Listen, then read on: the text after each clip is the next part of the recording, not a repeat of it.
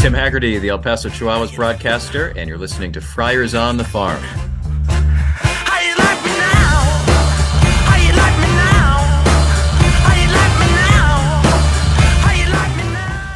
Welcome to Friars on the Farm podcast. I'm Donovan, and with me is Roy.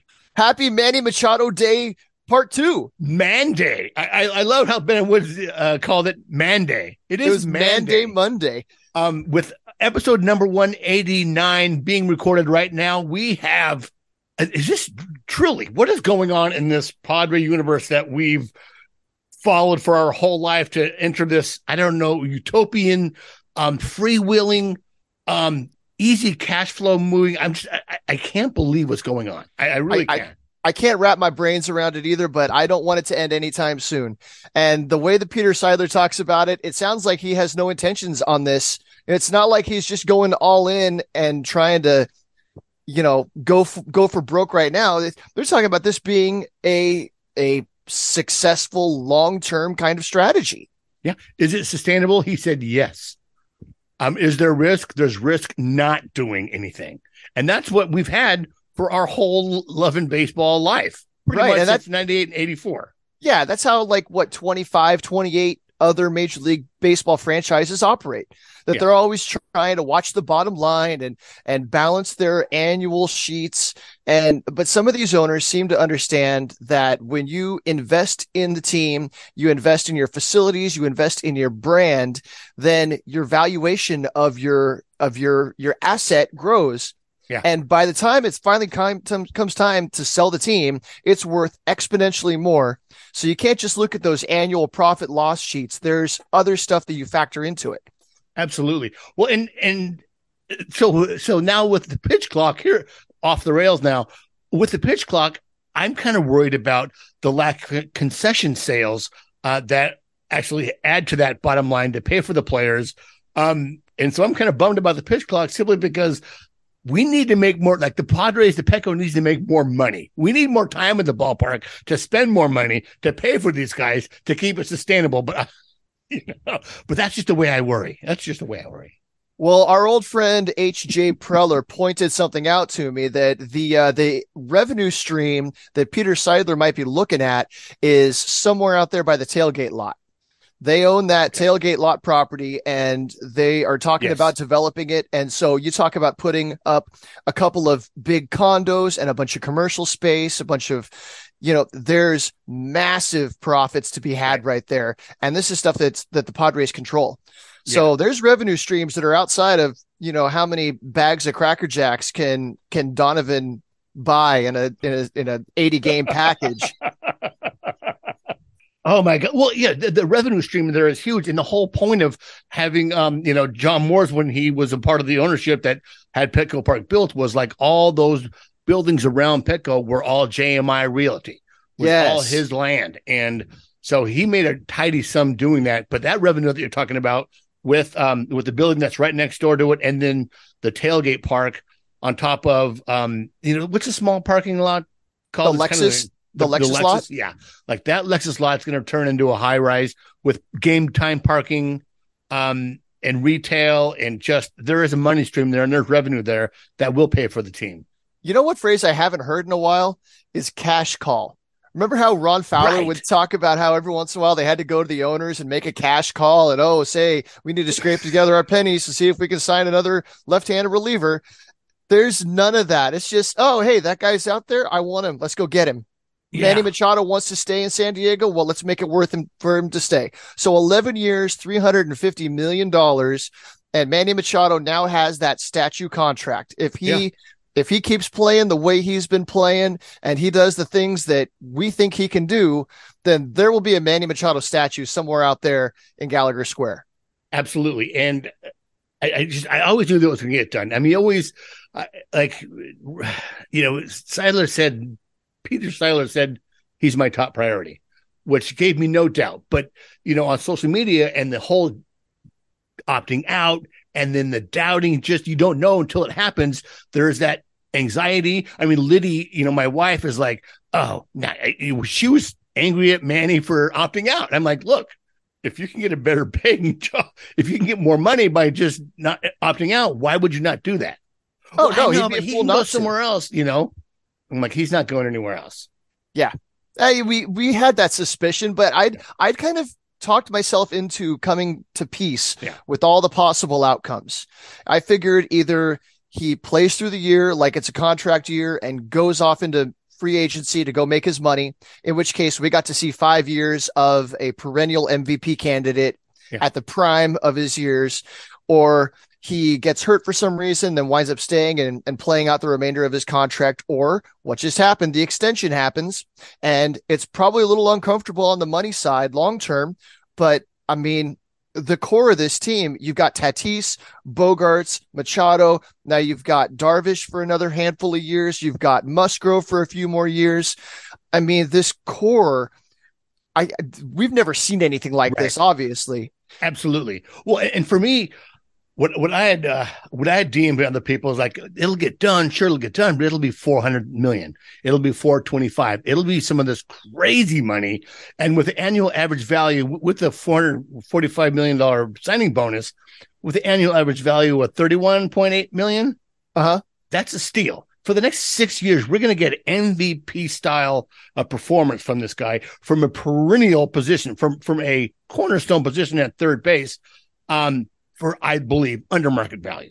Now that's debatable. So Dan Szymborski at Fangraphs and Jay Jaffe, these guys, they make their living taking a look, you know, trying to model how players age and what's the value of a win against replacement and all this stuff. Um, and so Dan Szymborski's model shows Machado having that aging curve that most guys Yeah. have. He's 31 now. So typically guys are already kind of just on the edge of starting to decline at age 31. So you according to his model, you'll see another couple years of really good performance and then a little less and a little less. And by the time you get to the end of this, he's going to be in Nelson Cruz territory. But I, the where I struggle with that is that Nelson Cruz has been first base outfield, but really a DH his whole career. He's Yeah. never been the athletic, the athletic kind of a guy. Um, so Tatis, he or, is going to fall off, but Yeah. I don't think he's going to fall off to be a you know concrete shoes kind of guy.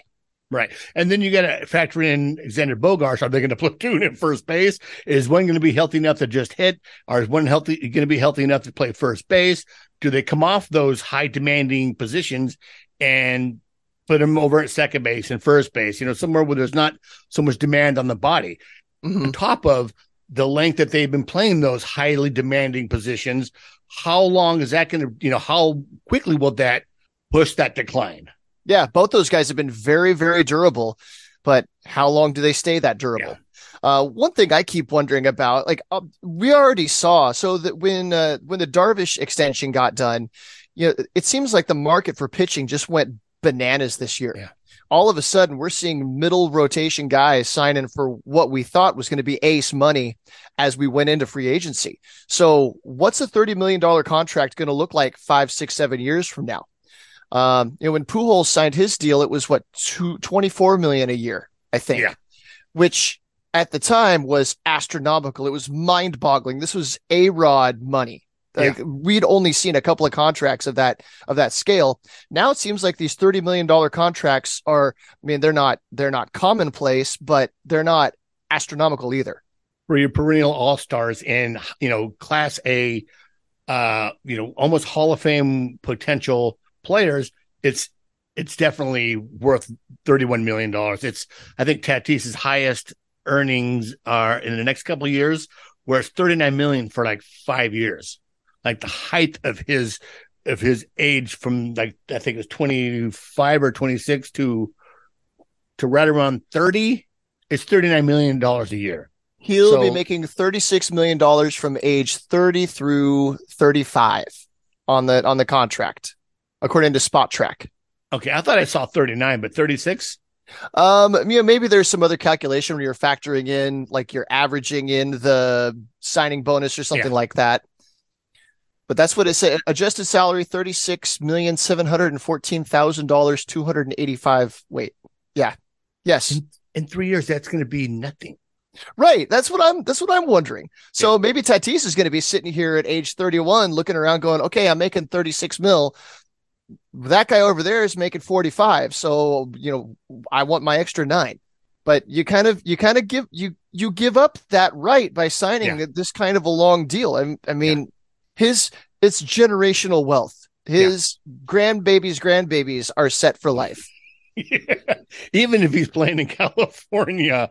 Yeah. And, and, and so, you know, with, with the, with Manny opting out, I just, I, I watched that interview, um, in the clubhouse with, with just a, kind of a, an, an eye to, you know, I'm a fan. So I'm trying to pick out any kind of head nod, any kind of eye, eye, you know, eye glance, everything. And it seemed like because, because Kevin Acey asked the question, so you're to be a Padre in 2024? you know, and you, he gets this little glint in the eye. This I, I can't. The guy can't play poker to save his life. Um, uh, you know, we'll see. You know, I already told him how the, you know, we're going to opt out. Blah blah blah. You just it didn't sound like a normal guy that wasn't going to stay with the organization would say it. I think there'd be some more finality in that language, even even if it's you know platitudes and, and just rhetoric. Um, you just felt I'm like, dude, he's he's it's probably getting hammered out right now as he's asked that question. It just doesn't take over. It doesn't happen overnight. It takes Right, but- days. they got to play a little bit of hardball, you know, act Right. like, hey, you know, I might walk, make it worth my while to stay. The what what got me was uh, I was listening to the radio when Ben and Woods were talking to Manny, and they had him sign the lifetime contract that we will be best friends forever, which yeah, I love. But at the very end, right before Manny's about to stand up and walk away, he goes, "Oh, there may be more soon," or something like that. There was yeah. a little We'll phrase see. like, we'll, we'll see. Maybe more to come. "Yeah, yeah," which is a It's like- which is definitely a tell. I mean, we see Manny buddied up with Peter Seidler all the time. Yeah. We know that they traveled to Colorado to go check out the home uh, clubhouse so they could renovate the Padres home clubhouse and, you know, looking for ideas. So if Manny's got a word in how you're remodeling your home, you know, that's that's not the kind of thing you do when you're getting ready for a divorce. I'm just not sure how they're going to get the brown and yellow lights that you see in some of these. You see them in some of the nicer colleges and some of the uh, some of the pro uh, clubhouses where they have the purple lighting uh, that's kind of goes around the outside of of the lockers. How are they going to get the yellow and brown to look really cool? Oh, Maybe they'll, some- they'll find a way. Maybe some lasers. You know, I don't know. They'll find a way. You know, with Manny, you know he likes the bling. He likes stuff a little flashy. So they'll they'll have they'll, it'll be nice. So for the you know for for at least the next six to eight years, this team is going to be uber competitive, uh, pushing for a to be. ring almost every year, and, and there's no there's no end in sight. Like you said before, I don't think there's going to be all right dismantling the team or fire sale. I think Peter Seidler was asked that earlier this week, and he's like, I don't even know what that is. Right. Um, He and so- dismissed the whole idea of a fire sale right there. Like that will not Right. happen as long as I'm captain of this ship. on, to- on top of well, there's no trade clause with Manny. There's no trade clause with uh with Tatis. I'm not sure about Xander Bogaerts, but Mhm. like these are our guys. We're riding. Let's ride. Well, now, so Tet, uh, Machado is 10 year. He's about to get his 10 and five rights. Yep. 10 years of, of, of service time and then five years with the With the current team. team.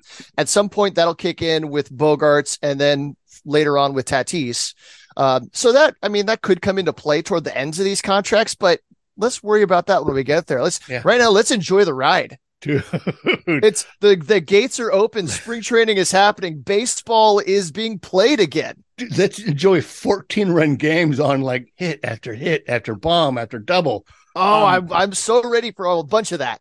God, so real, real quick before we go any further, we uh we talked to Tim Hagerty, the voice of the El Paso Chihuahuas, um earlier this week, and he talks about his book, A Thousand and One Stories in the Minor Leagues.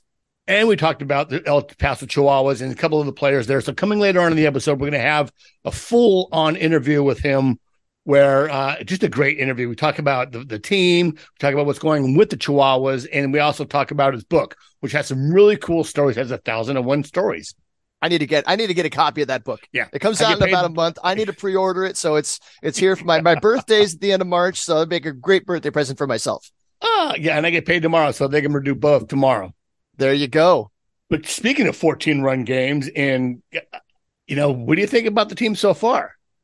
I've everything's everything's good. Everything's looking good so far. You know, right now, you you try not to worry about wins and losses. You Right. try not to look at box scores and who's hitting what. It's how are guys looking? Are they moving well? Are they are they at the end of the game? Is everybody healthy?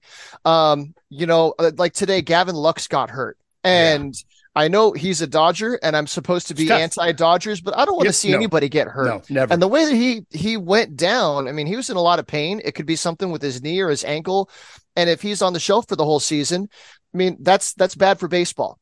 so I want to see all of our guys healthy and doing well. Um, so far everybody's been playing pretty darn well. The pitchers all look pretty good. The yeah. batters, they all look pretty good. You know, there's some guys that are off to slow starts on the box score, but they're still putting together good at bats. Uh, I don't see anybody that's looking like they got a lot of rust to shake off. No, um, and you know who's really impressed me early on is uh Julio Teheran. Yeah, yesterday's he, starter. Oh my god. I mean, I remember when he was pitching for the Braves and he would come by and just be a buzzsaw uh, through a through a weak Padres lineup. But God, you're out of out of the league for a few years. You kind of put it together back in independent ball into into the Mexican league. He looks sharp. Like, where are we going to put him? Is he going to be our long reliever? I mean, there's other guys to consider, but I was pleasantly surprised on how well he pitched. You know, the one thing that's missing from the spring training broadcast, and it's irrelevant for the first game of the season, but is the uh, the velocity. Yeah. I don't know how these guys' pitch velocity is. So Teheran, it he's got his pitches have movement. He looked like he was locating pretty well, but is his fastball like is he sitting like 93 95 or is he more like 89 to 91 right. and you can't really pick that up on tv unless you're watching a lot of baseball which none of us have been for a while Right. Well, and you can't pick it up on the TV to see that Ryan Weathers was throwing, you know, 96 to 97. Right. Consistently, um, which is really good to see. Now, um, he's done that before. Yeah. I mean, that's, he, he comes and goes with the velocity. It, it, ebbs and flows throughout the season. But if he can stay there, I mean, he could be a weapon. And that's the thing. There's so many guys right now. I don't remember seeing a spring training roster that has this kind of depth I like to go on Fangraphs. They have their roster resource, which is a yeah. great, great resource. Um, and I would go in there and I would snip out all the non-roster invitees and a handful of the AAA guys.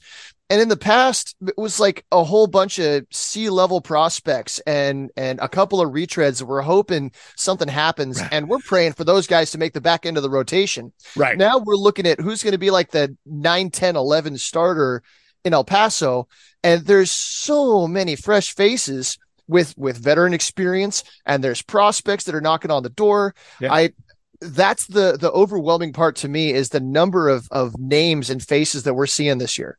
Dude yeah jay Groome, uh brent honeywell looked really good in this first yeah, these did. are all first outings. These are just first outings. It's spring training. They're just getting their feet underneath them uh looked really sharp.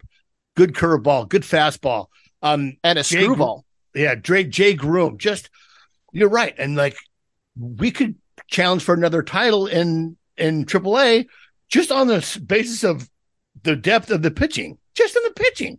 Yep. You got guys like Brandon Dixon that, that might not make the squad. Taylor Kohlwey, who's going to definitely make a name for himself this spring, going back, you know, more than likely making it back to, to AAA, but it just, it, it's going to be stacked. So somebody that's already uh, impressed me a little bit, uh, David Dahl. He's yeah. somebody you mentioned. You saw him uh, hitting in the cage.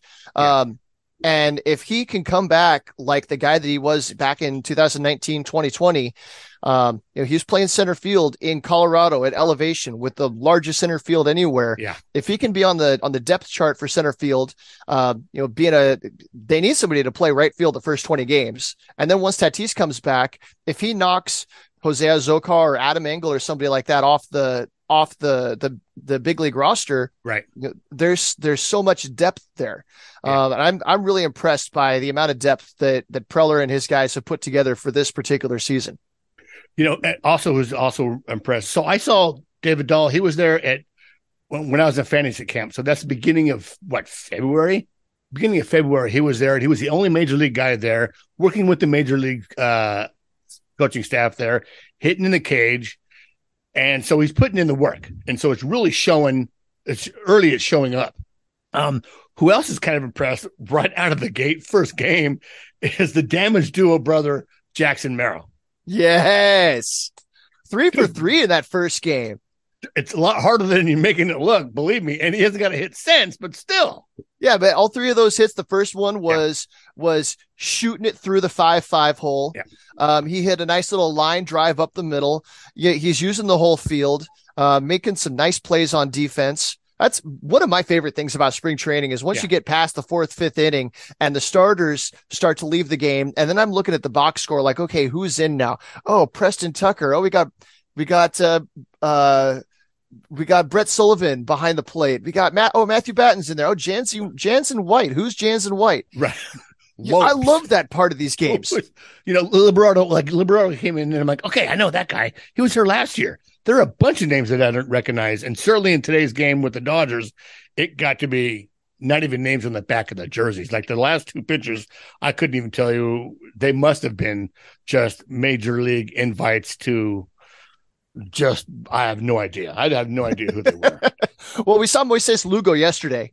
Yeah. He was looking really good. Yeah. Uh, I and I saw that Aaron Leasure got into the game. I was happy to see Aaron Leasure get in there because we saw him up in Lake Elsinore back in what was that 2019? I think was when he was in Lake Elsinore.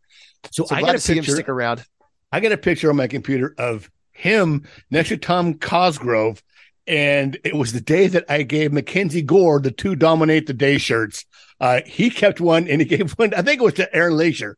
And then you Okay. see him, I, I might have been Tom Cosgrove, but he's he lifting up the shirt and Aaron Leasure's right, right behind him. And now they're pushing for a, a spot in the bullpen, certainly.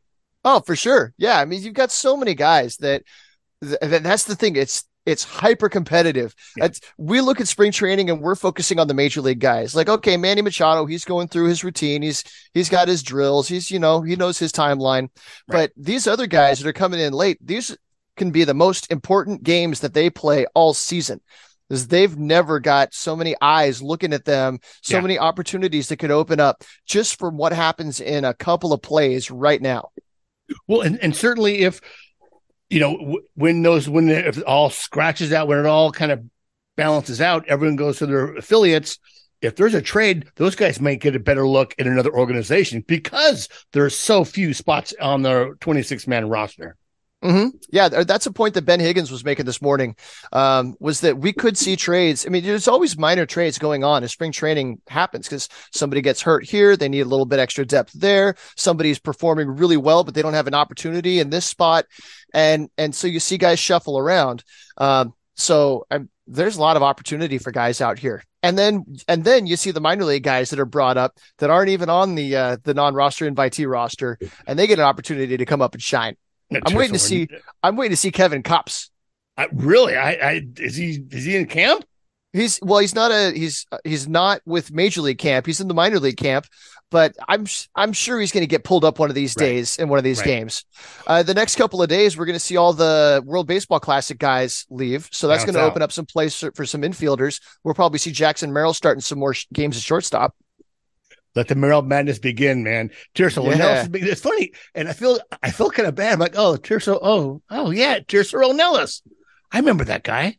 It's a He make or break year for him. it really is a make or break year for him. And it's, I was kind of like, oh, that's great. I, oh yeah, I forgot about, I forgot about Tirso Ornelas. How could you? I just, it was, I mean, it's just been so, you know, it's been so devastated. The, you know, the minor league system on top of the team's been so good. Um, they're not even giving those, you know, the, the, your Musgroves, your Blake Snell starts. They're giving them starts in the backfields because they already know they're going to make the team. They don't have nothing to show out there. So they're letting these guys come in and getting good looks from not only our organization, but certainly other organizations as a whole, where it's almost a showcase of like, this is our depth. What do you got? You got something for us? You want something? Some mid-season uh, trade? You might need something. You know, that's a good point you make right there that that brings up to mind. So I'm going out to spring training in a few weeks, uh, in a couple of weeks here. Um, and traditionally we would order, we would, we would get our tickets ahead of time in advance. And we're not going to do that this time. We might for one or two games we know we're going to go to, but there's going to be so many backlot games more than usual Yeah. because of all these guys in camp. So I don't want to, I don't want to shoehorn myself into going to tonight's game because then you'll find out like at three o'clock, you go, Oh, hey, there's going to be a backlot game. I want to stay here. I don't want to pay money to go in there. I want to stay here and see the real show. Well, and if you remember, if you go to the front, and we'll discuss this off air, but if you go to the front, you can get a schedule, Oh, yeah. like the schedule yeah. for the day. Hey, don't give this, don't give all the secrets out. Ah, yeah. That's true. That's true. So, uh, All right. So before we kick it to Tim, I wanted to point out one thing that Sam Levitt said on his pregame the other day. And he was talking about just the experience of being a fan throughout the years. And as we grew up as Padres fans, we had Tony Gwynn year in, year out. We knew that that was going to be our guy. And then there was a rotating cast around him that, you know, you might get attached to this guy or that guy. And they all came and, and went. Now, kids that are growing up that are going to the ballpark, they can pick one of a handful of guys and they, you know, that they're going to be here for a long time. Yeah. You can, they can go get their jersey. They can get their t-shirt. They can put their fathead poster up on the wall and not worry about having to rip it down because they got traded in the off season. well, that God, thank God, it's it, the poor parents of the Padre fans because like every year, all right, you got your Tatis jersey, you got your Xander Bogaerts jersey. Okay, let's get you a you Darvish jersey. Like it's going to be expensive to be a parent and a Padre fan, not only with ticket sales but with just getting the merch, just getting Well, the swag. That's why they make the the jerseys, the t-shirt jerseys too. you don't have to spend 200 bucks to to to wear your player's name on on your back or you can make your own. You don't, but when there's so many names to choose from, you got to have one of each. True, like Pokemon, got to catch them all. All right. Well, hey, you can reach me on, on Twitter at SD Donovan. I'm at zippy underscore TMS, and let's throw it to the great Tim Hagerty. How you like me now? How you like me now? How you like me now? How you like me now? And we're here with Tim Hagerty. Tim Hagerty has been the play-by-play announcer for the El Paso Chihuahua since their inaugural season in 2014. And going back to when the Padres were a AAA team was in Tucson and has been a part of the Padres family since 2004, going way back to the Mobile Bay Bears. Uh, he just finished his second book, Tales from the Dugout, a thousand and one humorous, inspirational, and wild anecdotes from minor league baseball. And he joins us here on Friars on the Farm. Tim, how you doing? Great. Thanks for having me. Second book? This just Yes. Uh, my first came out in 2012. It's called Root for the Home Team Minor League Baseball's Most Off the Wall Team Names. It's about the craziest team names in minor league history. And actually, it was that book that um, spurred this one. I've always loved researching baseball history. And when researching something for that book, I was looking at a newspaper archive from the 1880s and came across this story. A wild bull ran on the field and delayed a Texas League game. And I thought, I've never heard this story before. And if I've never heard it, then probably most fans haven't. So that's really what started the past decade of collecting the craziest minor league stories that have ever happened. You know, I, real quick, and we're going to right off the rails here. Um, I listened to the minor, uh, my MILB, the show before the show podcast, and I think they still do the little segment where um, one of the guys does a um, Yeah, Ghosts they- of the Minors. yeah, well, the a real name, two fake names, and one real name, and you got to guess what real name it was. And they are, and some of the craziest names were like, oh my god, they were called the the ditch diggers. Really? Right. Yeah, there's kind of a perception that like this day and age is when the crazy minor league team names have taken place, which is true. They are crazy, but it's not a new phenomenon. Um, that's what I, I liked about my book. You know, you in there you see the Texarkana casket makers and the Ilion typewriters. Sponsored by. I'm trying to think of, you know, you guys, you guys are in California. I was trying to think of a crazy California team name. There was the Petaluma Incubators. Ugh. Now, how many of those had to do with the actual profession of the like a lot of the old minor league teams were associated with a, a factory or a company, right? Exactly. Yeah. What the temp- uh, team name came from, oftentimes what the industry was in that city. The Oswego starch boxes in New York, based on a starch box factory. And the other thing that would happen is sports writers would give a team a nickname in the newspaper and it would stick. Teams didn't really have as official of names as they do these days. So the uh, Sioux Falls Canaries, of course, there's no Canaries in South Dakota. Somebody wrote me and told me that uh, apparently there's few, if any, Canaries even in the United States. Um, but they got that team name based on their bright yellow uniforms. And the newspaper would write them as the Canaries in their game summaries. And that's how that team name evolved.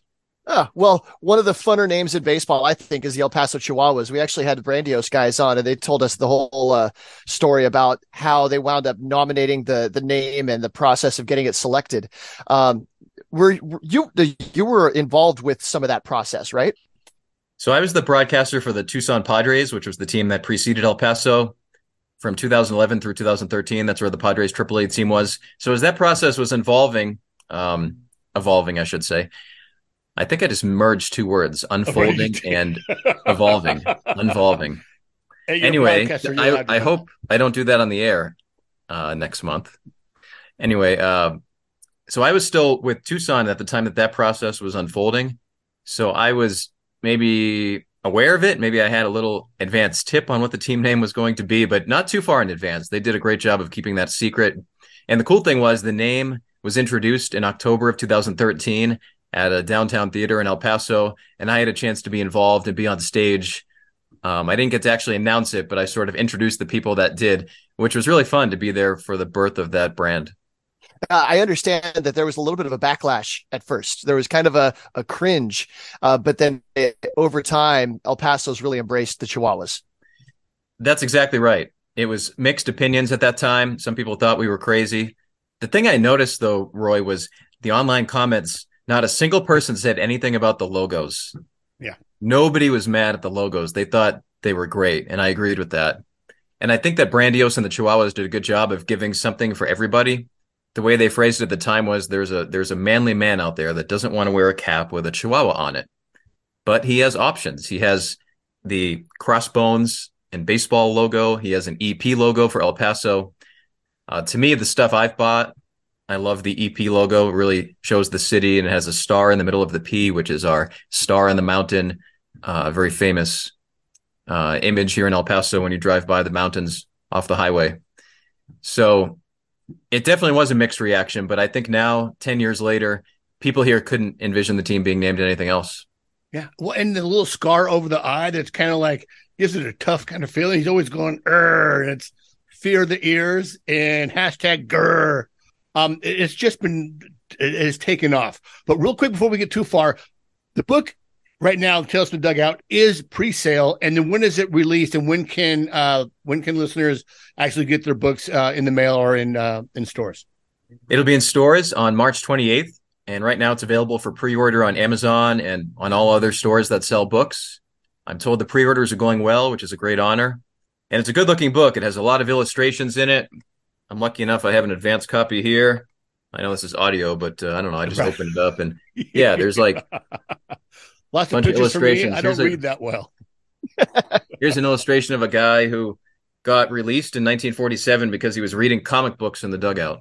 Uh, what about But- these days checking your phone, right? That's right. Yeah, they have to keep those phones in the clubhouse. Otherwise, they might do that. You're right. Okay, so All right, going so into you- this season, You mentioned that it's the 10 year anniversary for the uh, the Chihuahuas. They just celebrated that last year with the 10 year anniversary uniforms. Are there going to be celebrations throughout the season? Yes, for sure. Uh, this is the 10th year. It's amazing. Time has flown by. The inaugural year was 2014. So, as you mentioned, there's some new looks, New Jersey, um, some really great stuff available in the team store.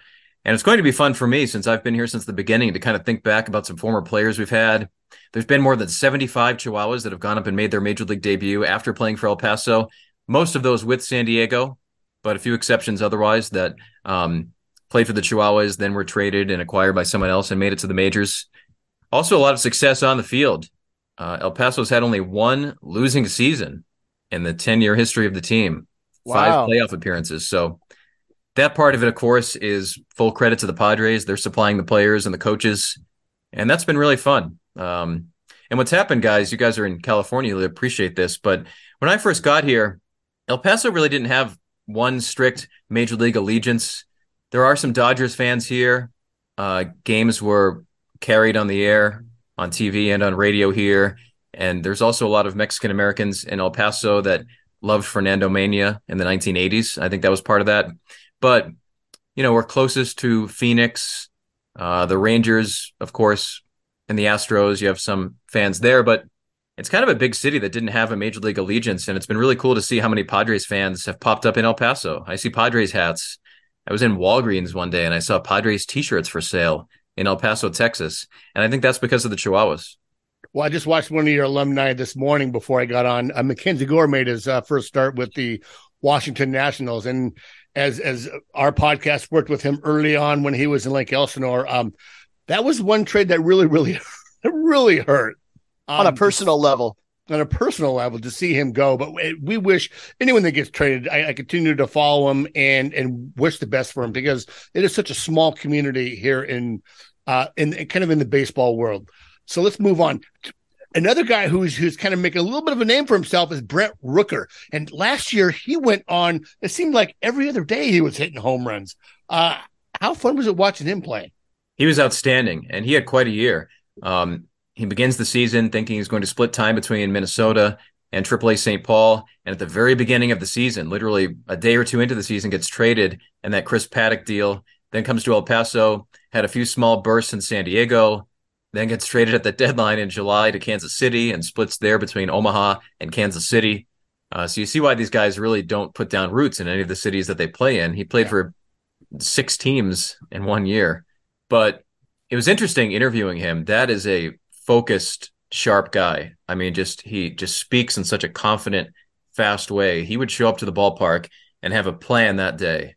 Um, I'm really impressed by this day and age. I think a lot of players are like that because when it comes to their diet, their conditioning, their preparations on video, their preparations in the batting cage, they really show up to the ballpark like a lot of people do their job. They know where they're going to be at two o'clock, at three o'clock, at four o'clock, and leading right up into the game. And he epitomized that. He showed up with a game plan starting at noon. I was well, he was a bit of an older player coming to the Chihuahuas. Um, and so I, I wonder if that that's something the guys learn as they're going through their 20s in the minors. Uh, somebody who's on the opposite side of that, uh, Eguy Rosario had a big breakout year with the season. And he was kind of up and down throughout the season. And I've wondered about the the the having a plan and a preparation, that's something the guys have to learn, have to learn how to develop. I'm wondering if that's something that Eguy uh, kind of sort of put together last year as he finally hit some consistency toward the end of the year. He had a great season. I can't remember a player I've seen that improved more within a season than him. At the beginning of the year, he was having a tough time on defense. He was making a lot of errors. And by the end of the year, he, he turned into be a, a dependable and from what I saw, actually a very good fielder by the end of the year. And Jared Sandberg, the manager at the time, was talking about that. How what they really did was they spent time in the afternoons on his defensive mechanics. We talk so much about hitting mechanics when it comes to where a guy's hands is or their stride and all the million things that goes into a strong swing. But things as subtle as Eggy's glove being open as he pursues the ball and is it facing the ball, it made a world of difference for him. Uh, so I was happy to see him get up, make his major league debut. Unfortunately, he's hurt right now. Yeah. I really felt for him when I saw Bob Melvin's comments that this year, especially, he would have had so much time in major league spring training because of the WBC. So it's really a, a missed opportunity for him. And as we tape this, I just saw a Padres PR note that uh, Matthew Batten was scratched today. Kind of the same thing. Uh. He has a chance to play in front of Bob Melvin, in front of the executives. Uh, he remains on the 40 man roster. I think a call up option if in fact he comes to El Paso to start the year. Don't know. But uh, hopefully that's not a serious injury for him. It said uh, a calf strain. Hopefully that's just a day or two because you know it's funny. We we think about spring training as this relaxed time, but for guys like Matthew Batten, these are some of the most important games all year because of who he's playing in front of. Well, watching yesterday's game, and, and Matthew Batten is a, a friend of the podcast. He's been on, uh, I think we've had him on twice he hit in another friend of the podcast, Jackson Merrill, with a double down the line. It was just great to see not only Jackson Merrill do well, but that, you know, another guy that's been on the podcast, knock him in. And we have a thing here we call the podcast mojo because all last year, I mean, Batten was just having such a fantastic year in El Paso. Every every episode, we're like, all right, here it is, our our weekly get Matthew Batten on the 40 man, get him up there, get him a cup of coffee. Uh, finally made it up there. And like you said, this year, is there to impress, is there to really show that, you know, not only does he he belongs in the major leagues, that he's going to be seriously considered if an injury happens, God forbid, uh, you know, to a player or they need someone to call up, that he's going to be there. Well, hopefully I'll have a good broadcast season now. Maybe I'll get that broadcast mojo right. that you guys advertise. hey, yeah, let's hope so. We can we can work on that. All right. So another young player that showed a lot of improvement throughout the year was Luis Campusano. Um, he had a, a, fairly solid year at the plate, but it sounds like what really improved throughout the season was his work behind the plate on defense. Uh, both the mechanics during the game, but also the communication, the preparation in between games and, you know, off the field. Um, can you speak to what you saw out of Luis this year? Yes, he also had a great season, and he's another guy that was very active in the afternoons in the bullpen, working on everything from pitch framing to how he's receiving pitches. Because even though we have the automated ball strike system last season in AAA and will continue to have this year, in the major leagues they don't. So you'd still see AAA catchers framing pitches, even though it was a machine calling the balls and strikes and not the umpire. Because if he gets called up to San Diego, he has to do that. He also had a great season throwing out runners. Uh, it was interesting to track the two El Paso catchers last year, Brett Sullivan and Luis Campusano, uh, both on the 40 man roster. Wouldn't be surprised to see both of them play with the Padres this year. Brett had a lower catcher's ERA, uh, maybe had the edge when it came to calling pitches, but Luis had a great season throwing out runners. He has a great arm. And it was interesting to see. I saw the Padres had him playing some first base in winter ball. And with the National League having the DH now, I think Luis is really someone that can help the Padres. Maybe he catches a couple days a week. Maybe he DHs a few days a week. Uh, I'm interested to how that plays out. Of course, Nola is the obvious starting catcher, but um, I think you're right, Roy. Luis had a great AAA season last year. Well, and certainly with um, now with the changes in MLB, that there'll be a little bit of a better running game, and it's long known that that Campusano has a cannon going to second base. So it's going to be interesting to see how that comes back. You know, throwing out game kind of comes back into play in Major League Baseball with the changes in the step off rule. Another guy that we've been Yeah. really pounding the uh, the table for is Taylor Kohlwey. I agree with you. He's outstanding. He gets on base all the time. Uh, there were times last year, late in the season, that he led all of AAA in on base percentage. He can play three outfield spots. Very good batting average as well. Uh, in his Yeah. first full AAA season in 2021, I think he had the third best batting average in the entire Pacific Coast League. And it's interesting. He really has overcome the odds to even make it this far. 30 something round pick out of a small college in Wisconsin. he told me that the day he got drafted, he was surprised. He didn't think he was going to be drafted. He got the phone call and said, "Oh, okay." um, but what a great story! If a guy like that can make it to even one major league game, the odds were very much against him. So I was happy to see the Padres re-signed him. I'd expect him to be back in El Paso to start the year, but um, yeah, I could definitely see him playing for San Diego at some point. I, guess really the only thing he doesn't have is the huge home run numbers, but Yeah. when you're getting on base as much as he does, I think uh, all 30 major league organizations would like guys like that in their org somewhere. Well, he can play a little bit of first base as well. Um, That's right. so the early part of the season, the first 20 games, everybody's asking questions about who's going to be picking up the the slack until Tatis can come back. Um, you know, people are mentioning David Dahl and guys that are already on the 40 man roster, but Taylor Kohlwey, I could see him. You know, if he really had a really strong spring, he could make his name known.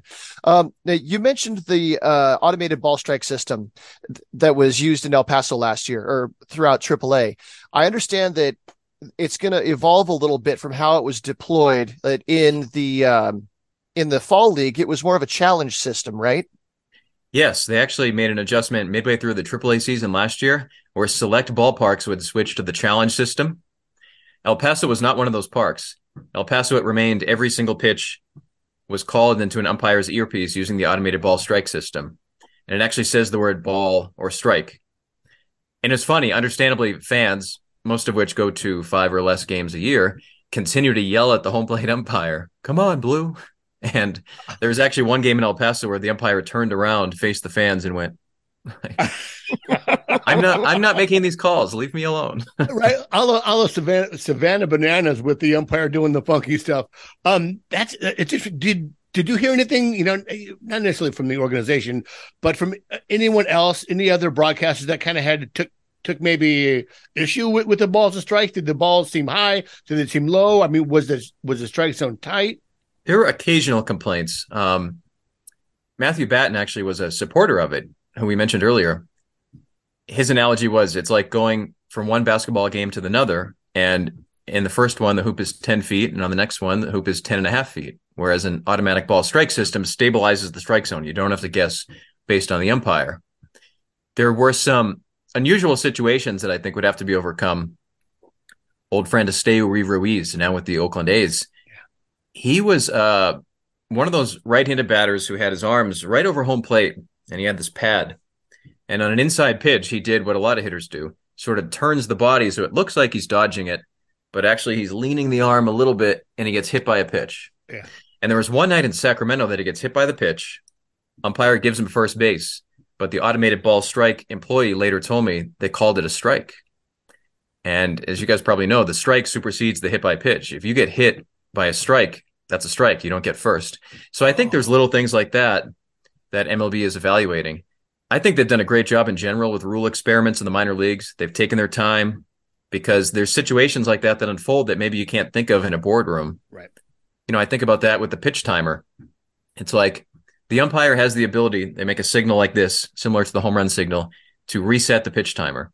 For example, if a guy hits a foul ball, but it bounces back on the field, and an outfielder has to go pick it up and toss it up into the stands, the pitch timer is not running then. That's the umpire's discretion to say, okay, we're going to give this guy a moment to get back.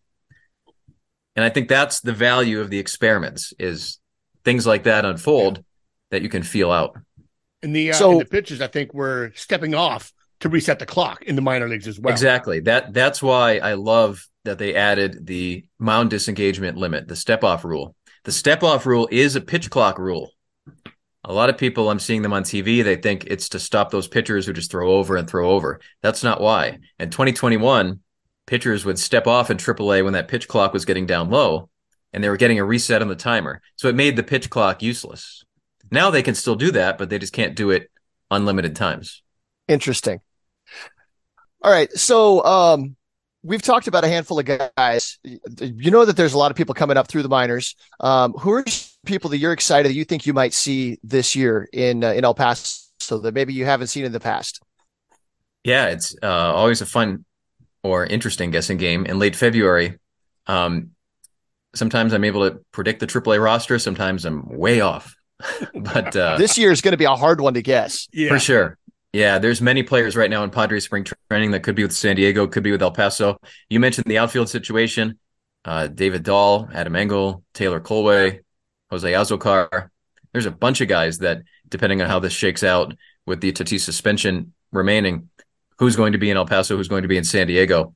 Um, I would guess, I don't have any insight on this yet, but I think one of the El Paso catchers might be Chandler Seagle, who I heard was a really good defensive catcher Yeah. at Double A San Antonio. Was there the past two years. Um, and a, and a great guy. We've we've Yeah. interviewed him. Okay. Him and Michael Cantu are are two like they've got personality, just Yeah. really good dudes. Good to hear. And I agree with you on Michael Cantu, one of the most likable players we've ever had in El Paso. Very positive. Um, I think that, you know, if I had to guess, maybe the catchers in El Paso are two of the names we mentioned there Cantu, Seagle, um, along with maybe Brett Sullivan. Yeah. I don't know. But you know, and with with uh, with so many pitchers that the Padres are signed this year, you're going to get if, if say Ryan Weathers or Jay Groome don't make uh you know a spot in the rotation or in the bullpen, like the pitching seems to be strong as well. But there's also like Julio Teheran and Cole Hamels that might wind up Brett, out there. Brent Honeywell, like there's you guys are going to be stacked this year. I think so too. Um, and yeah, that's what's fun about AAA is also seeing those veteran established guys. I mean, having a chance to talk baseball with Robinson Cano last year, who was great and was positive and interacted with fans and did interviews. And it's funny over the years when you have guys like that, they are not the cranky ones who think they're above AAA. I think there's such a professionalism there. They recognize there's more to their job than on the field, and they get it. Uh, over the years, we've had Jeff Francoeur, James Loney, Edwin Jackson, Cano. And those are the players that they'll say yes, say, okay, can we do it at this time? Um, I think there's kind of a misconception with AAA sometimes that the players are cranky.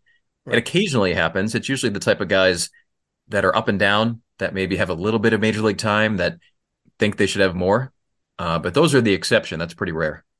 You know, Yeah, I you just- mentioned uh, Minneapolis, St. Paul, and we talk about the El Paso shuttle. When you get a guy like uh, like Nabil Crismatt who gets optioned up, up and down, and he's back and forth, and that's got to be a pain in the ass getting on the plane, you know, every week. But if you're Brent Rooker and you're in Minneapolis or you're St. Paul, you get called up to Minneapolis, you're just driving across town. You don't even need to unpack. Yeah, there's a, a few AAA cities that have that advantage Tacoma and Seattle, Worcester and Boston. Um, but somebody pointed out to me that it really only applies when both teams are home. True. So what you're saying definitely does happen, but um, it kind of made me realize it might happen even less than we think. you know, one of the things I was thinking was uh, with this year with Tatis being at the first 20 games, is the speculation is where is he going to go? Is he going to stay in ex- extended? Is he going to go out to AAA or Double A, depending on where the team is? I think the team is back home when um when he is able to come back to the team. So it'd be interesting to see if maybe he goes to um either El Paso for a week, maybe prior, or if he goes up to Lake Elsinore to see maybe a little bit closer to the team. But it's going to be interesting to see where he does end up. When he's eligible to come off uh, suspension, the team will be in Arizona. They're Okay. playing the Diamondbacks on April 20th, Close to El Paso. There we are. right? Um, we would love to have him. I have no insight on what the game plan is there. It's funny. The Chihuahuas have almost had Tatis um, three times. So oh, he's never, in he's never, he's never been on the roster there, is has he? Yeah. never. He's never played a AAA game. I've covered more games of his dad than him. His uh, his dad was uh, Wow. was trying to get back to the big leagues in 2008. I saw him with the Mets AAA team. I saw him hit a home run in Portland, Oregon. Oh, Um, but I see we only have a couple minutes left on this recording, but I'll make it fast. Uh, so the Chihuahuas have almost had Tatis three times.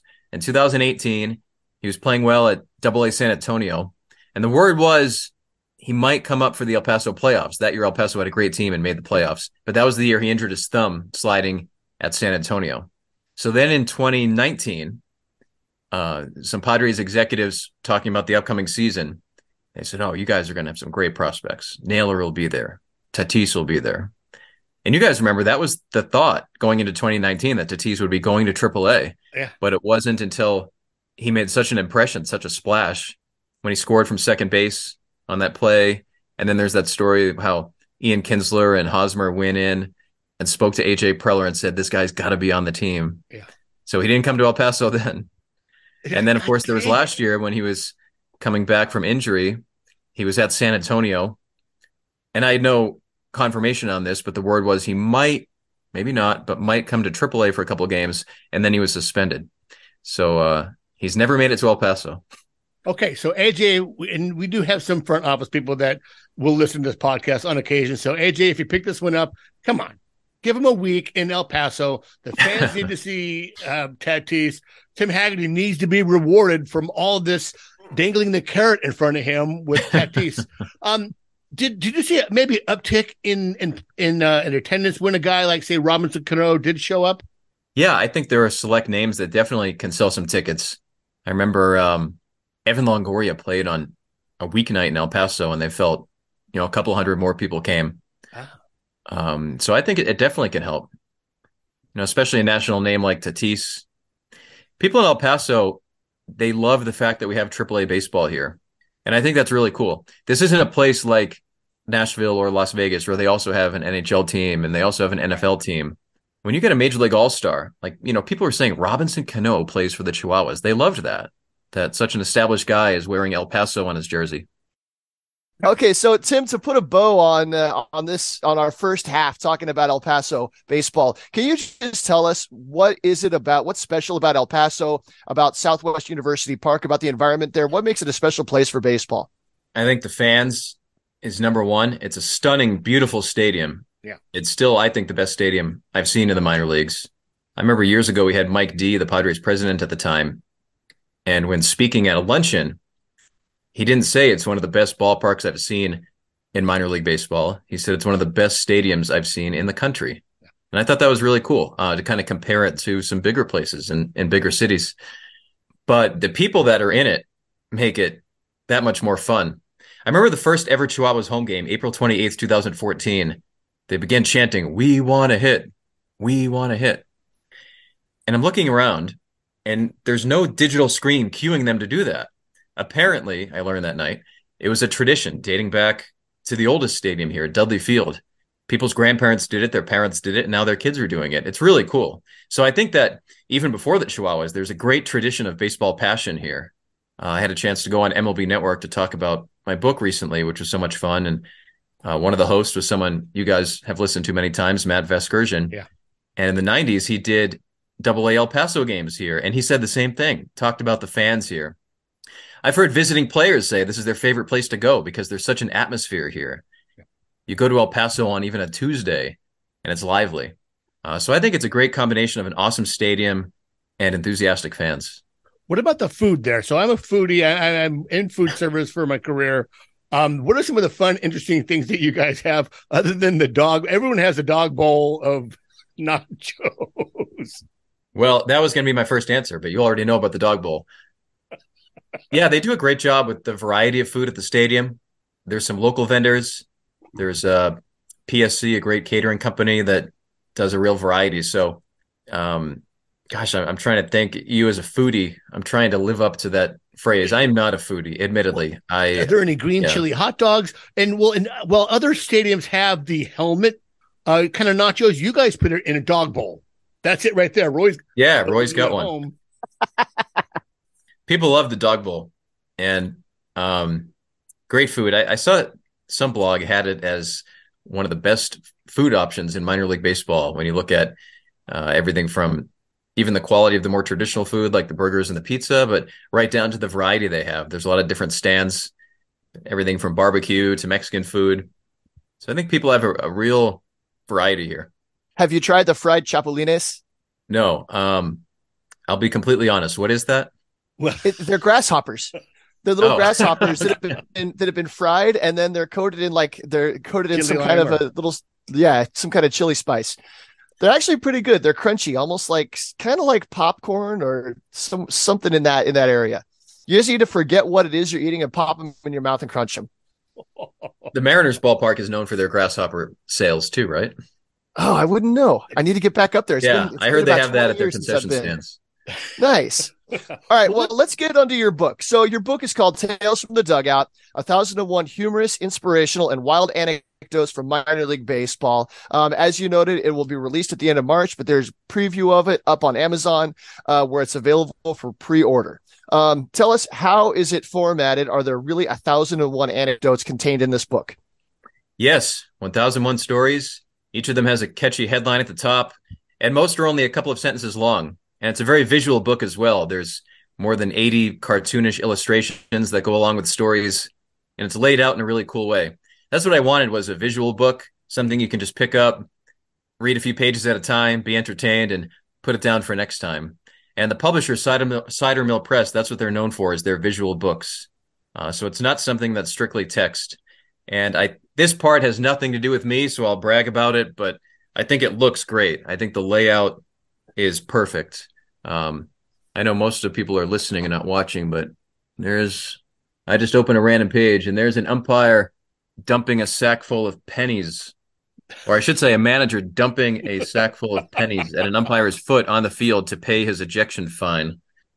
So yeah, it's Oh. really entertaining. As I'm flipping through here, here's a picture of Rue Boisdel with a beer and a keg in right field. In 1911, he brought a beer with him into right field on the last day of the season. So, how did the uh, how did the cartoons come about? Uh, who was the animator for that? It's a guy I've never met named Ben Sampson. He's in Virginia, and this is what he does for his job. Um, that's what I've learned is when you partner with a publishing company, I'm really only part of it. I had nothing to do with the title, with the design. Um, obviously, it was my idea, and I supplied all the text. But there's editors, and I think in the end, that's what makes it look so good is that you have ten different people that have worked in book publishing working on it. They know Um, what they're doing, right? Exactly. Yeah, exactly. They know what they're doing, and and the publishing company is owned by HarperCollins. So with that comes some great distribution. It'll be in stores around the country, which is really exciting. So you'll be able to go into like a Barnes and Noble or something like that and see your book sitting there on the shelf. Yes. Yeah, I look forward to doing that exact thing. That's got to be a personal thrill to yeah. do that. It is. When my first book came out in 2012, my mother, who lives in Massachusetts, would go to the bookstores around Boston and she'd take it and she wouldn't buy it, but she'd put it face out on the rack and kind of look around and make sure the employees weren't watching and said, I want to really advertise this. So she'd like put it so the cover was facing customers. Uh, man, That's a please don't proud mother. display. This is Yes. my son's book. That is fantastic, and we're gonna get we're gonna get into you being from Massachusetts later on in the podcast. Um, so so tell us tell us some great stories from here. Uh, we got when the Billy Butler shared a story about a snake in the forward. How did you end up having him right for this? The first team I broadcast for was the 2004 Idaho Falls Chukars, a rookie league team. And Billy Butler was on that team. He was the big prospect. Billy met his girlfriend and now wife in Idaho, and they live in Idaho. They've become really attached to that team. So because of that, I've occasionally been in touch with him. We've occasionally taped interviews over the years, and he's a really nice guy. He's treated me really well. And after one of those interviews, he just said, "Well, let me know if you ever need anything." And you got to be careful asking, offering that because sometimes people take you up on it. Um, so I sent him a message, you know, with what we were looking to do, get a former All Star like him to maybe share a funny story that he had from the minor leagues and make that the books forward. And he did. He did a great job. It was actually a game that I covered. 2004, Billy was playing third base for Idaho Falls in Casper, Wyoming, and he puts his hands in the air. And I can still picture the players all walking around the grass near third base. The umpire walks over. I have no idea why this game's being delayed. There was a huge Wyoming snake on the field. so the the general manager of the Casper Rockies had to run out with a pillowcase, somehow get this big snake in there, and ran off the field, and the game continued. That's the difference between a major league GM and a minor league GM. Right. You know, AJ Preller is making trades. When you're the GM of a rookie ball team, you're picking up snakes. You're pulling tarps. You're working in the uh, concession. I I want to know why he had a pillowcase in the first place. Like, was he prepared? Like, are snakes just a? a- He obviously has done this before. If he knew how to how to handle the snake and get into the pillowcase, Yeah, that's a great question. It looked like a pillowcase. Maybe it was some kind of sack. Um, you know, all these years I've never thought about that. How was he so prepared for that? Because it wasn't like a trash bag. Well, as a general I manager, guess- you need to be prepared for everything. Yeah. Yeah. When you live in Wyoming, it's a wild place. You have to be it- ready. and you couldn't do that say here in you know in in california or even in texas like you might run into a rattler you might run into something you might run into some trouble there it, it might have been a rattlesnake for all we know. I know. That's a good point. What would they have done if like nobody wanted to pick up this snake?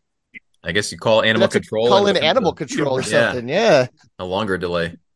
We've seen that here with bees, where they get Yeah. bees that'll swarm and they'll they'll they'll congregate in one area. They'll have to call in some professional, and it winds up being a delay of like an hour. But it sounds like this game was delayed for what, maybe 15, 20 minutes to get Just the guy Just a couple down there? minutes. Yeah, probably even 10 minutes.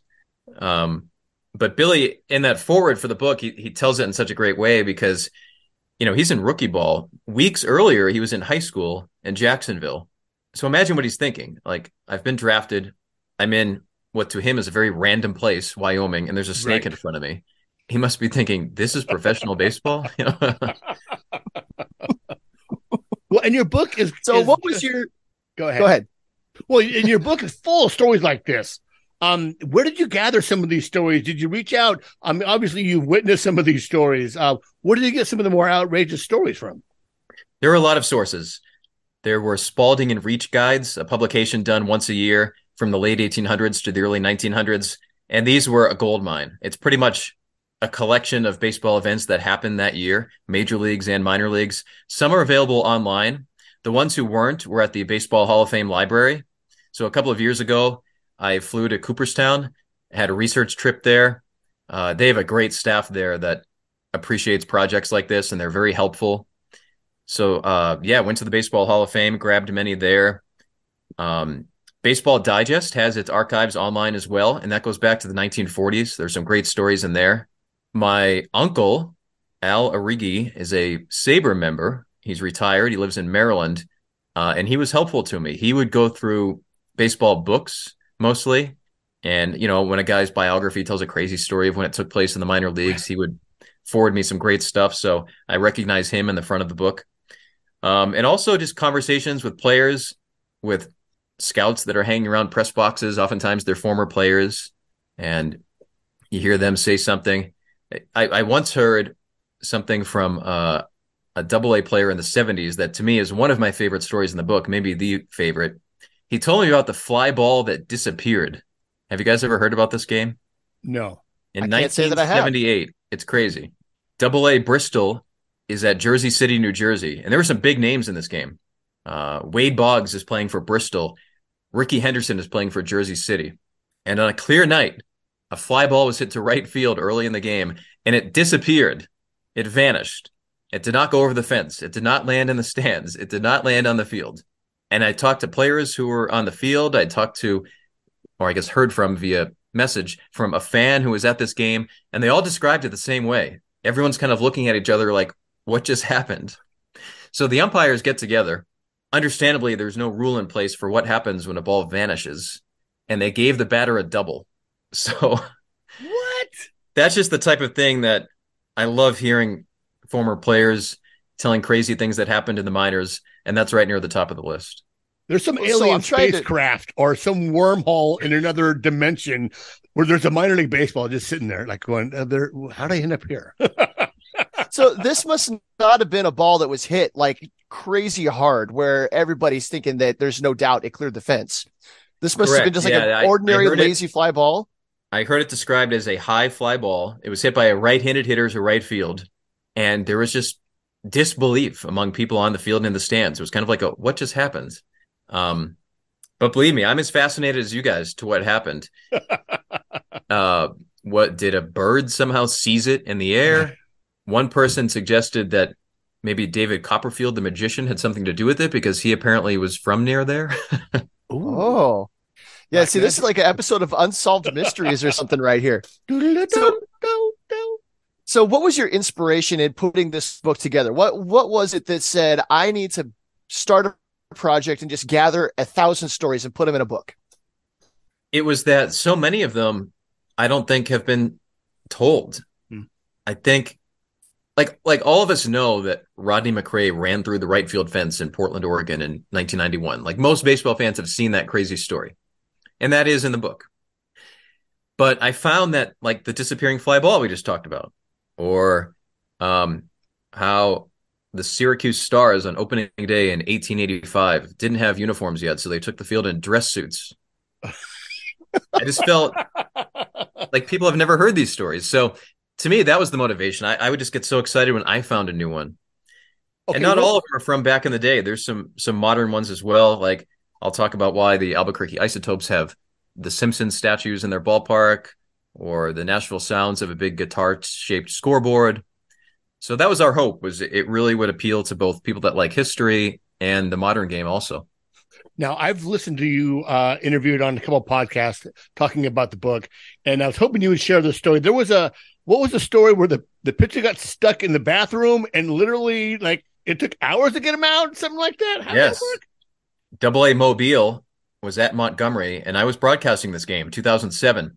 And there was a pitcher, Matt Elliott, who allowed a game tying home run. After that inning ends, he went into the dugout bathroom and was so upset that he slammed the dugout bathroom door. And he slammed it so fiercely that it broke the lock. And he locked himself in the bathroom and had to leave the game. So it's so strange. The next inning, Mobile takes the field with no pitcher, and there's nobody warming up. The manager, Brett Butler, was on the field scratching his head, literally. What am I going to do? And Elliott was in there until 40 minutes after the game ended. The Montgomery, Alabama Fire Department had to let him out. oh, So, how many of your own experiences did you share in this book? Only about 20 out of the 1001 are games that I was at live, but uh, it does include that bathroom delay. Ugh. That's one of them. Okay, so this is the second book you published. Um, you already mentioned Root for the Home Team, Minor League Baseball's most off the wall team names and the stories behind them. Um, how different was the process of putting this book together compared to your first time around? One difference was with that book, also published by Cider Mill Press, so also is very visual. Almost every team has either a team picture or a logo next to it. And I was gathering those. So I was going through trying to find old team pictures or contacting current teams to get their logo. Whereas this one, it was an artist doing it. So I focused really only on the writing. Um, I think in both cases, they took a long time. Traditional writers who do it for a job, they will put together a book proposal, get a publishing deal, and then start working on the book. Ah. But for me, I have a full time job. The baseball season's busy. My wife and I have a young son. I couldn't really be handed something and say, you have to finish this book in one year. So both of them were really fun in that regard, where I was really working at my own pace.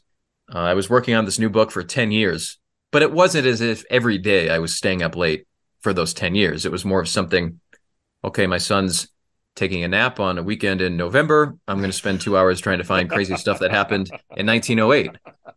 And over time, these stories pile up, and you think, wow, already I have 500, 600, 700.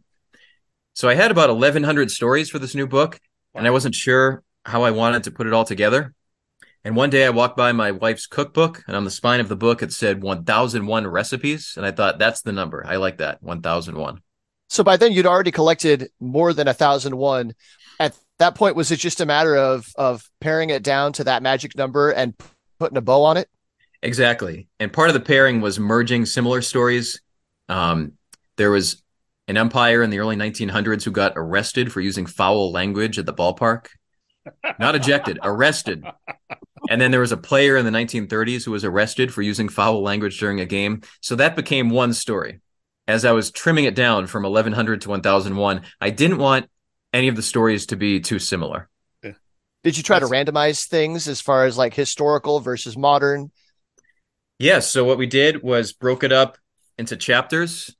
Um, I'm holding it now. So there's teams and ballparks, batters and runners, pitchers and fielders, managers and executives, umpires and leagues, fans and tickets, nature and wildlife, and then for the most random, the best of the rest. So that's how I sorted it, and then within there, put it chronologically. So yeah, as you flip through, you're getting a good good mix of old and new. I think I'd enjoy the nature and wildlife chapter the best. Right. I I always love those weird things where there's an animal involved. Like here in in San Diego at, at Jack Murphy Stadium, there was a skunk that was resident in the stadium somewhere, and it's like every few years the skunk would make its way out on the field, and then all kinds of chaos would erupt until they Yeah. could until they could usher the thing away. And I don't think they ever really caught it. So you'll like this one. In the 1920s, speaking of wildlife, a game was delayed by a whale. It was in Wilmington, North Carolina. They had this nearby the beach stadium, and there was a beached whale. And this man came running into the stadium, yelling to everybody about the beached whale. So the fans all left, walked down the street to go see it. The players have to get a look, so they left and went to see it. And it left the umpire standing by himself on the field as everyone else left the ballpark for this beached whale. Did the Oh, umpire? man. why did the umpire want to go? I would have went. I'm the umpire. That's true. Yeah. and Yeah, but the what we went to Blue umpire has a now. job to do. Right. He doesn't get paid if he leaves the field. Like you got to be on the field to get paid. Uh, Right. there, are there any legends? Like, the, you know, there's the legend that comes right up top of my head was uh, whoever hit the farthest home run, and it was Ted Williams at Lane Field, where he had a home run over the fence and it hit, it landed on a train that was up, you know, was found up in L.A. Any legends that can't be confirmed, but yet can't be denied? I love this topic because there were a couple of times that it really took a lot of thinking to how I'm going to handle these situations. There was a late 1800s player who made it to the majors named Perry Werden, and Werden claimed that in a minor league game, he hit a ball and it split in two pieces. And back then, they were using just one or two or three balls a game, so that part was reasonable. The part that made me wonder was he says half of the ball flew in the air and hit the outfield fence where it said, hit me to win a free pair of shoes. And Werden claims he shows up to the shoe store the next day and the shoe owner says, I'm giving you one shoe. That's classic. So I'm sitting there thinking, this story is so good, but is that believable? Right. Could half of a ball travel 300 feet? So in the end, what I did was I put it in the book, but I said Perry Werden claimed. Right. So I'm not saying 100% it happened. I'm saying he says it happened. Well, Those were rare, but there stuff- was, yeah, there was once or twice. There's only a couple that I put in that category, but there's a couple that I put reportedly, and I think Right. that that clears me. a lot of the anecdotes from back you know before before video at least before photographic evidence these are just anecdotes these are stories that were passed by by word of mouth um you know some of them are i'm sure have become a little bit more legendary by the time they finally got written down somewhere and then put on a bookshelf for decades until you finally uncovered it You're 100% right. When I mentioned the Baseball Digest archives earlier, Baseball Digest back in the day, that's what they would do. They'd talk to a player and he'd say, There was this time in Utica back in 1945, and he'd tell this great story. But that's before the internet. So Yeah. they'd just print it. So now I look at these stories that they told, and the spirit of the story is true. But he said it took place in Utica in 1945. And I'd say, Well, actually, you were playing in Birmingham in 1945. Utica was the next year. And it was against this pitcher in Albany. Well, actually, no, that guy wasn't in Albany that year. So there were times where I'd have to clean that up, where I would use the story, but I would say instead of 1945, I'd say in the mid 1940s. See, you know, allegedly, or the legend says, and that's part of the the, the fun thing about baseball that the legends that come along, the stories, the um, you know, the stuff that you don't see on the field that you hear later on, and that's one of the things I love about baseball. And this is why I love this book, and I'm going to buy it. Um, p- probably the paperback and well, you know, the hardcover and and the audio. Um, to have those stories because I love the funky stories that aren't a part of the game. You know, you don't get this in football. You don't get this in hockey. You don't get this in other sports. You get these crazy stories that, you know, may be true, may not be true, but the legend is there that creates a mystique that I think is the sport of baseball. And it makes such a fun picture in your head Yeah. too. Yeah. Thank you. I agree. If you think about it, out of all the genres of sports in the United States, the one that has had the most total games is minor league baseball, even more than the major leagues, because every city, big and small, sometime has had professional baseball at some level. So with that many games piled up, I knew there'd be enough chaos and humor to fill up 1001 stories. So I agree with you. I think that's part of why there are so many stories attached to baseball, maybe more so than other sports, is the total amount of games. Yeah. So when I heard that you were coming out with this book, it didn't strike me as a big surprise because I see, I follow you on Twitter. I see your writings come across every once in a while. You'll post, you'll put a Twitter post up about a particular event that happened. But more importantly, you'll you've written several articles for the Society of American Baseball Writers. Um, you mentioned that your uncle was a member of SABR. Uh, how long have you been a member of SABR? How did you get involved with that? I've loved baseball history since I was 12 when I saw the Ken Burns baseball documentary. As far as contributing to SABR, I think that started in 2015. They're a great organization. I think a lot of people think about SABR and they think Saber metrics. They think that Right. this is a group of people that are really into the analytics. And there are a percentage of SABR members that that is their focus. But there's also a bunch that are just so into the history and the accuracy of the history of the game. To me, when I think about SABR, I think about let's say there's uh, somebody that spends years researching and puts out history of baseball in Arkansas. Like those books are so valuable Yeah. that they exist that so many different people can then later use that. And that's typically a SABR member that will just put in time and do something like that. And they probably make less than a thousand dollars on it, but they just really believe it's important to preserve this history. So to me, that's SABR. Um, SABR has a committee, the Biographical Research Committee, and their focus is the biographical information of major leaguers. And obviously, they're focusing mostly on guys that are long dead, but there's still about 150 players with unknown death dates. And people might say, well, that's an interesting thing to explore. But to me, it's awesome because they're still finding discoveries. Yeah. So if you go to like a baseball reference page in February, it says death either blank or unknown. But like the next year, it says death and it has it in there. They they figured it out. They Yeah. found this missing player. To me, that's what I love about Sabres. People just pursuing the history of the game and they're discovering new things. So oftentimes I'll want to find out something about a player in the past. I'll Google their name. Wikipedia is always the first thing that comes up. And there's a certain amount of information you'll find in there. Uh, Baseball Reference has a pretty good uh, set of biographical articles for a lot of historical players. But when I pull up the SABR page, when there's a SABR page available for somebody, it goes into so much detail. Um, so they call those bio project biographies. Uh, and then there's also what they call games project stories. Uh, you've written several of both of those. How do those come about? Are they assigned to you, or do you come up with the idea and submit that? I come up with the idea. There are certain players that aren't available because there already is a SABR bio on them. Likewise for the Games Project. SABR is a nonprofit, so I'm not paid for those. It's more of a hobby. But I'll give you an example. There's one of them on there, Blondie Purcell. Blondie Purcell played from 1879 to 1890 ish, off the top of my head.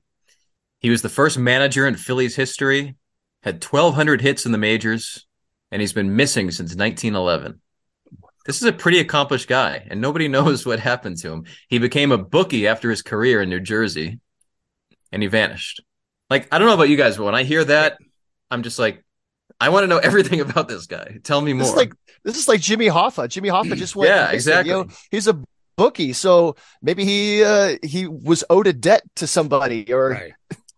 Maybe he's Yeah, he ended up buried somewhere in. Jersey. Um, you know, funny for me, uh, I, I've been sober 20, 21 years, and in one of my meetings I used to go to, they had the uh, the tape. You you have re, uh, speaker tapes, and there's a speaker in there, and I can't remember the name, and I don't know where the CD is, but it was um, Alcoholic Number One Hundred.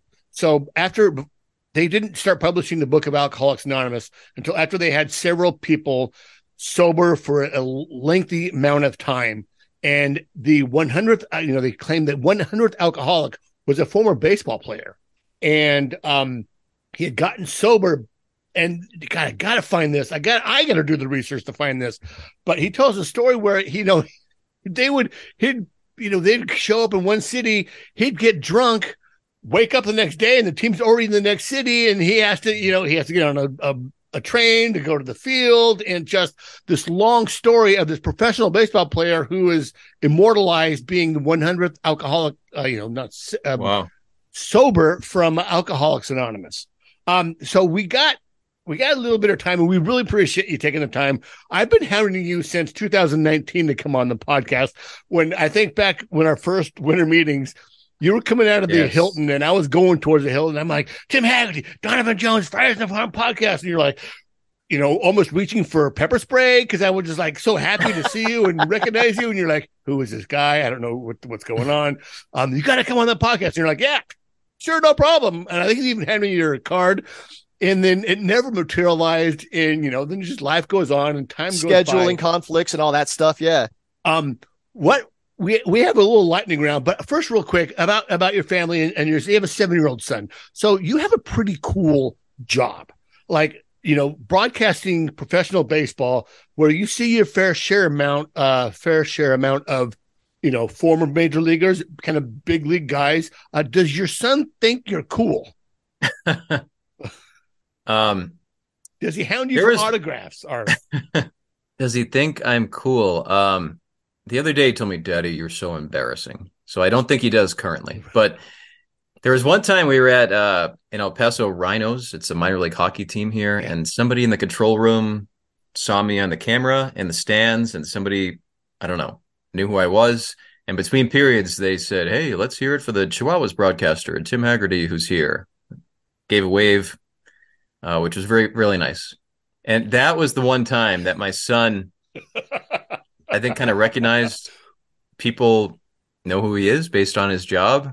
Uh, he thought that was pretty cool. So maybe deep down he thinks I'm okay.